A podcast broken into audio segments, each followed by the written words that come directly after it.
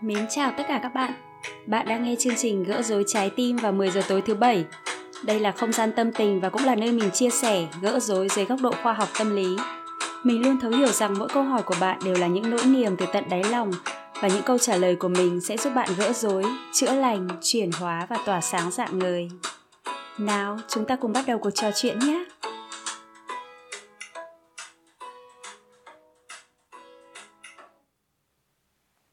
Em chào chị.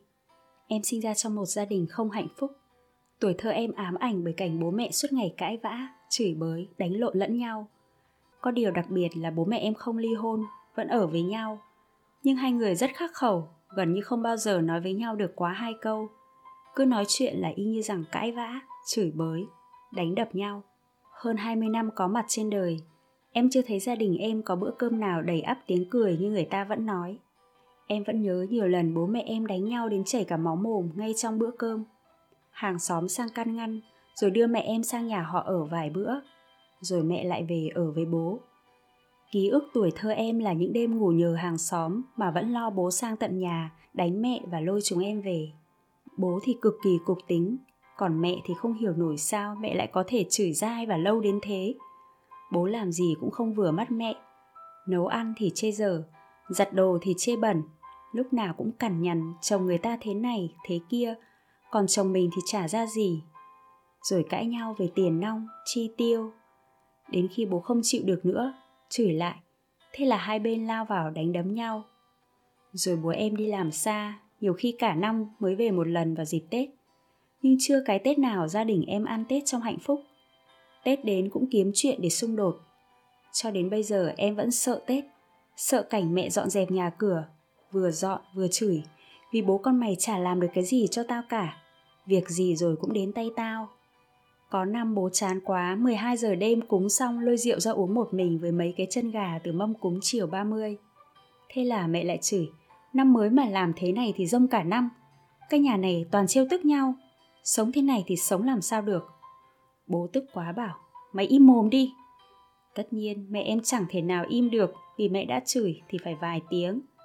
Thế là ngay đêm giao thừa họ lao vào đánh nhau, dù bố cả năm đó đi làm xa không về nhà. Cuộc sống gia đình lúc nào cũng căng như dây đàn. Ấy thế mà nhiều lúc chán quá mới khuyên hay bố mẹ ly dị đi sống cho đỡ khổ. Thì cả hai dãy nảy, bảo tao sống vì chúng mày. Ôi chẳng biết nói sao nữa chị ạ. Chúng em có đòi hỏi bố mẹ cứ phải ở với nhau đâu. Cho đến bây giờ chúng em đã lớn, bố mẹ đã già, nên không còn sức để đánh nhau nữa nhưng vẫn cứ cãi nhau thường xuyên như cơm bữa. Gần đây bố yếu không đi làm xa được nữa, nhưng chưa bao giờ em thấy bố mẹ em ăn cơm cùng với nhau. Đến bữa cơm thì bố với em gái em ăn cơm trước. Mẹ em sẽ kiếm một cái cớ nào đó như dọn nhà, giặt đồ, hay thậm chí là chưa đói để ăn sau. Kể cả trước đây, bố đi làm xa cả năm mới về, cũng không có bữa cơm nào đủ cả bốn người. Kể ra thì dài và còn nhiều chuyện lắm không biết kể đến bao giờ mới hết những ký ức đau buồn. Buồn đến mức em làm gì cũng thích một mình, dù nhiều khi cảm thấy cực kỳ cô đơn. Em cũng không có bạn bè quá thân thiết, lúc nào cũng thui thủi một mình. Gần đây, gia đình dục em lấy chồng, cũng có vài người bạn trai quan tâm đến em, nhưng em sợ hôn nhân, sợ cãi vã, sợ việc sống bên nhau mà lạnh nhạt như người dưng. Ấy vậy mà gia đình lại dục em lấy chồng để cho hạnh phúc hạnh phúc là gì em có biết đâu. Gia đình muốn em hạnh phúc mà không làm mẫu, thì em biết xây dựng gia đình hạnh phúc kiểu gì được. Em buồn quá chị ạ. À. em thương mến, chị muốn được ôm cô gái bé bỏng đầy tổn thương trong em thật lâu để chữa lành cho cô gái ấy. Thương cái tuổi thơ sống trong sợ hãi vì những đêm ngủ nhờ nhà hàng xóm lánh nạn bạo hành của bố. Thương cả tuổi thơ gồng mình lắng nghe những câu chửi bất tận của mẹ và những cãi vã không có hồi kết của cha và mẹ. Tuổi thơ em không biết gia đình hạnh phúc là gì. Để đến bây giờ, em hoang mang với việc thiết lập và duy trì các mối quan hệ thân mật, hoang mang với hai chữ hạnh phúc, nghi ngờ cái gọi là tình yêu. Tuy nhiên, chúng ta không ai có quyền lựa chọn cha mẹ. Vì vậy, hãy xem những gì xảy ra trong quá khứ là những bài học để giúp em trở nên mạnh mẽ hơn, can đảm hơn cách chúng ta kể những câu chuyện xảy ra trong quá khứ như thế nào hoàn toàn phụ thuộc vào hiện tại của chúng ta. Ví dụ thế này nhé. Nhà nọ có hai anh em trai. Người anh bây giờ đã là một tiến sĩ, thành đạt, có địa vị trong xã hội. Anh thường hay kể về quá khứ ngày xưa bố mẹ nghèo khổ như thế nào và anh đã vượt khó, vượt khổ ra sao để có được kết quả như bây giờ. Ngược lại, người em bây giờ chỉ là công nhân xây dựng, công việc nặng nhọc nắng gió, nhưng cơm lo từng bữa, tiền đóng học cho con cái học hành, toàn phải nhờ người anh giúp đỡ. Anh ấy thường kể về hoàn cảnh bất hạnh của mình vì phải sinh ra trong một gia đình nghèo khó. Bố mẹ không thúc đẩy học hành. Anh chưa bao giờ được học thêm, cũng chưa bao giờ được cha mẹ kèm cặp học vào mỗi tối. Có vẻ như việc học rốt của anh là do cha mẹ anh. Câu chuyện trên để em thấy, đôi khi cách chúng ta kể về quá khứ là do hiện tại của ta quyết định em hoàn toàn có thể kể về quá khứ của mình khác đi. Nếu hiện tại em thay đổi, bản thân những trải nghiệm của chúng ta không phải là điều quyết định hiện tại. Chúng ta quyết định cuộc đời của mình bằng cách gán ý nghĩa nào đó cho những trải nghiệm trong quá khứ. Có nghĩa là chúng ta đi tìm mục đích trong hiện tại, chứ không đi tìm nguyên nhân trong quá khứ. Vì vậy, hãy gác lại quá khứ mà em đã phải trải qua. Hãy dành chút thời gian để ôm ấp em bé bé bỏng đầy tổn thương trong em và hướng về phía trước để nghĩ xem em nên làm gì trong lúc này, em nhé đầu tiên là em cần can đảm đối diện với chính mình, vượt qua sự phòng thủ của bản thân để xây dựng niềm tin và mối quan hệ thân thiết.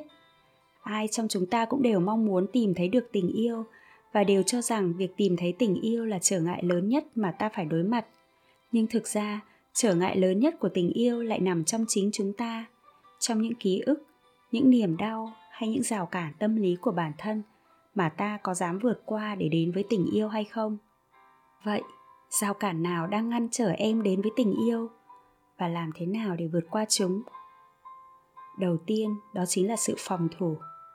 Sự phòng thủ chính là hàng rào mà em đặt ra để đối phó với những mối lo âu hay những trải nghiệm đau đớn. Tâm lý phòng thủ này sẽ khiến em có ác cảm với tình yêu hay những mối quan hệ thân mật, hoặc em cố gắng thu mình lại lùi về khoảng cách an toàn hơn. Khi còn nhỏ, tâm lý phòng thủ sẽ khiến em có thể rút lại những nhu cầu gần gũi của bản thân và tự mình làm dịu bản thân bằng một số cách như mút ngón tay, giật tóc, nháy mắt, sờ rốn. Còn khi lớn lên, em sẽ phòng thủ bằng những cách tinh tế hơn mà chính em đôi khi cũng không nhận ra. Chẳng hạn, cứ có ai có ý định yêu đương với em, thì em sẽ tìm cách lánh xa bằng cách tìm ra vô số những yếu điểm của họ để chê bai, để tránh gần gũi. Vì vậy, em cần quan sát chính bản thân mình để tìm ra xem em hay dùng cách thức phòng thủ nào để xa lánh tình yêu, xa lánh các mối quan hệ gần gũi. Điều thứ hai, em cũng nên tìm hiểu xem kiểu gắn bó của em là gì. Mỗi người đều mang trong mình một kiểu gắn bó khác nhau trong các mối quan hệ thân mật. Có người thì gắn bó an toàn, có người gắn bó lo âu có người lại gắn bó né tránh. Một đứa trẻ phát triển kiểu gắn bó né tránh khi cha mẹ trẻ luôn bận rộn và có sự xa cách về mặt cảm xúc. Họ có cuộc sống riêng của họ và thường ít đáp ứng các nhu cầu của trẻ. Ngược lại, đứa trẻ có kiểu gắn bó lo âu khi cha mẹ thiếu nhất quán hoặc mâu thuẫn. Đôi khi họ nhiệt tình đáp ứng nhu cầu của trẻ. Đôi khi lại xa cách, khiến trẻ cảm thấy bối rối và bất an. Còn khi sống với cha mẹ hoặc người chăm sóc ngược đãi trẻ về mặt thể chất và tinh thần đứa trẻ sẽ bị giằng xé giữa việc vừa khao khát, vừa sợ hãi, người chăm sóc. Đứa trẻ chạy đến bên cha mẹ để tìm kiếm sự an toàn, nhưng khi tới gần lại cảm thấy bất an và bị đẩy ra xa. Vì vậy, một mặt em sẽ né tránh, sợ hãi khi nghĩ đến mối quan hệ thân thiết. Nhưng giả sử có một mối quan hệ như vậy, em cũng sẽ trở nên lúng túng, không biết cách nào và làm thế nào để duy trì nó. Và thế là thay vì chăm sóc và tưới tẩm cho mối quan hệ ấy em sẽ tìm cách kiểm soát thật chặt chẽ để nó không rời xa. Đó là đặc trưng của kiểu gắn bó vừa né tránh, vừa lo âu. Mỗi kiểu gắn bó sẽ tương ứng với một cách hành xử mà em sẽ ứng xử với nửa kia của mình. Em có thể làm bài trắc nghiệm các kiểu gắn bó của mình tại group facebook, gỡ rối trái tim. Em nhé. Người có kiểu gắn bó né tránh sẽ làm mọi cách để tránh gần gũi quá mức với nửa kia. Người có kiểu gắn bó lo âu lại luôn kiểm soát bạn đời của mình nhưng phần lớn những điều này đều diễn ra trong vô thức, nên ta thường không xác định được hành vi đó bị chi phối ngầm bởi kiểu gắn bó, bởi cơ chế phòng vệ của mình. Vì vậy, em cần xác định được kiểu gắn bó và cách phòng thủ của bản thân. Điều này sẽ giúp em nhận ra từ trước đến nay mình hay hành động theo cách nào, mình sử dụng kiểu hành vi nào để né tránh sự gần gũi. Điều thứ ba tiếp theo là nhận ra những suy nghĩ tưởng chừng như vô hại nhưng lại khuyến khích em tự cô lập mình. Ví dụ như, mình đã trải qua một tuần quá vất vả rồi, mình muốn ở nhà nghỉ ngơi vào cuối tuần. Kiểu suy nghĩ đó khiến em không sẵn sàng mở rộng các mối quan hệ hay những suy nghĩ mang tính tấn công nửa kia của em. Chẳng hạn, cứ có ai đến gần em, muốn tiến xa hơn trong mối quan hệ với em, thay vì tìm ra cả điểm tốt và điểm xấu ở người đó, thì em chỉ nhìn thấy những điểm không tích cực. Ví dụ như là anh này béo thế. Anh này xấu nhỏ anh này cười vô duyên lắm. Chính những suy nghĩ này sẽ khiến em né tránh các mối quan hệ gần gũi. Hoặc các suy nghĩ tấn công đến mối quan hệ như là làm gì có mối quan hệ nào kéo dài đâu. Đời này làm gì có tình yêu nào tồn tại. Hãy ghi hết những suy nghĩ này ra, rồi đọc to lên và cảm nhận chính những suy nghĩ đó của mình diễn đạt thành lời là một bài tập hữu ích để em một lần nữa cảm nhận được những suy nghĩ đang tồn tại trong em. Bước tiếp theo em cần làm là đối đầu với những suy nghĩ này. Hãy tạo ra một cuộc trò chuyện với chính mình như với một người bạn. Ví dụ, bạn luôn tạo ra một cái cớ để ở nhà. Thực ra, bạn cũng muốn ra ngoài và giao lưu với mọi người, nhưng bạn lại đang sợ hãi. Bạn sợ có một ai đó sẽ nhìn thấy bạn, muốn đến gần bạn. Bạn sẽ lúng túng bạn sẽ không biết làm như thế nào.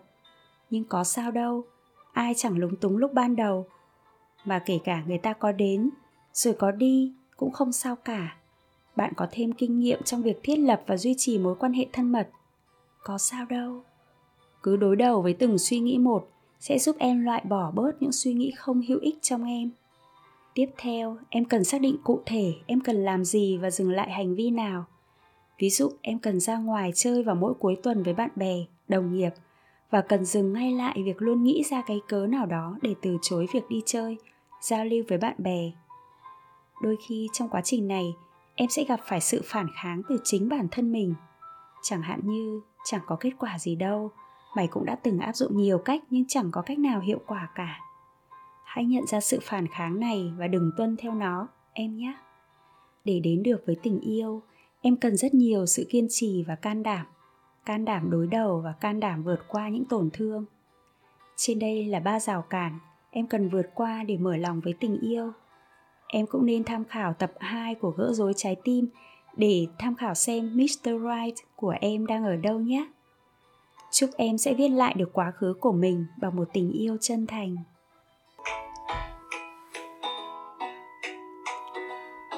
Cảm ơn các bạn đã dành thời gian lắng nghe chương trình Gỡ rối trái tim. Hãy giúp mình nhấn nút theo dõi để đón chờ các tập tiếp theo và chia sẻ giúp mình episode này tới những người bạn thân yêu của bạn nhé. Đó chính là món quà vô cùng ý nghĩa đối với mình. Mời bạn gửi tâm sự của mình đến chương trình bằng cách tham gia group Facebook Gỡ rối trái tim. Hẹn gặp lại các bạn vào 10 giờ tối thứ bảy. Mến chúc bạn mọi điều tốt lành.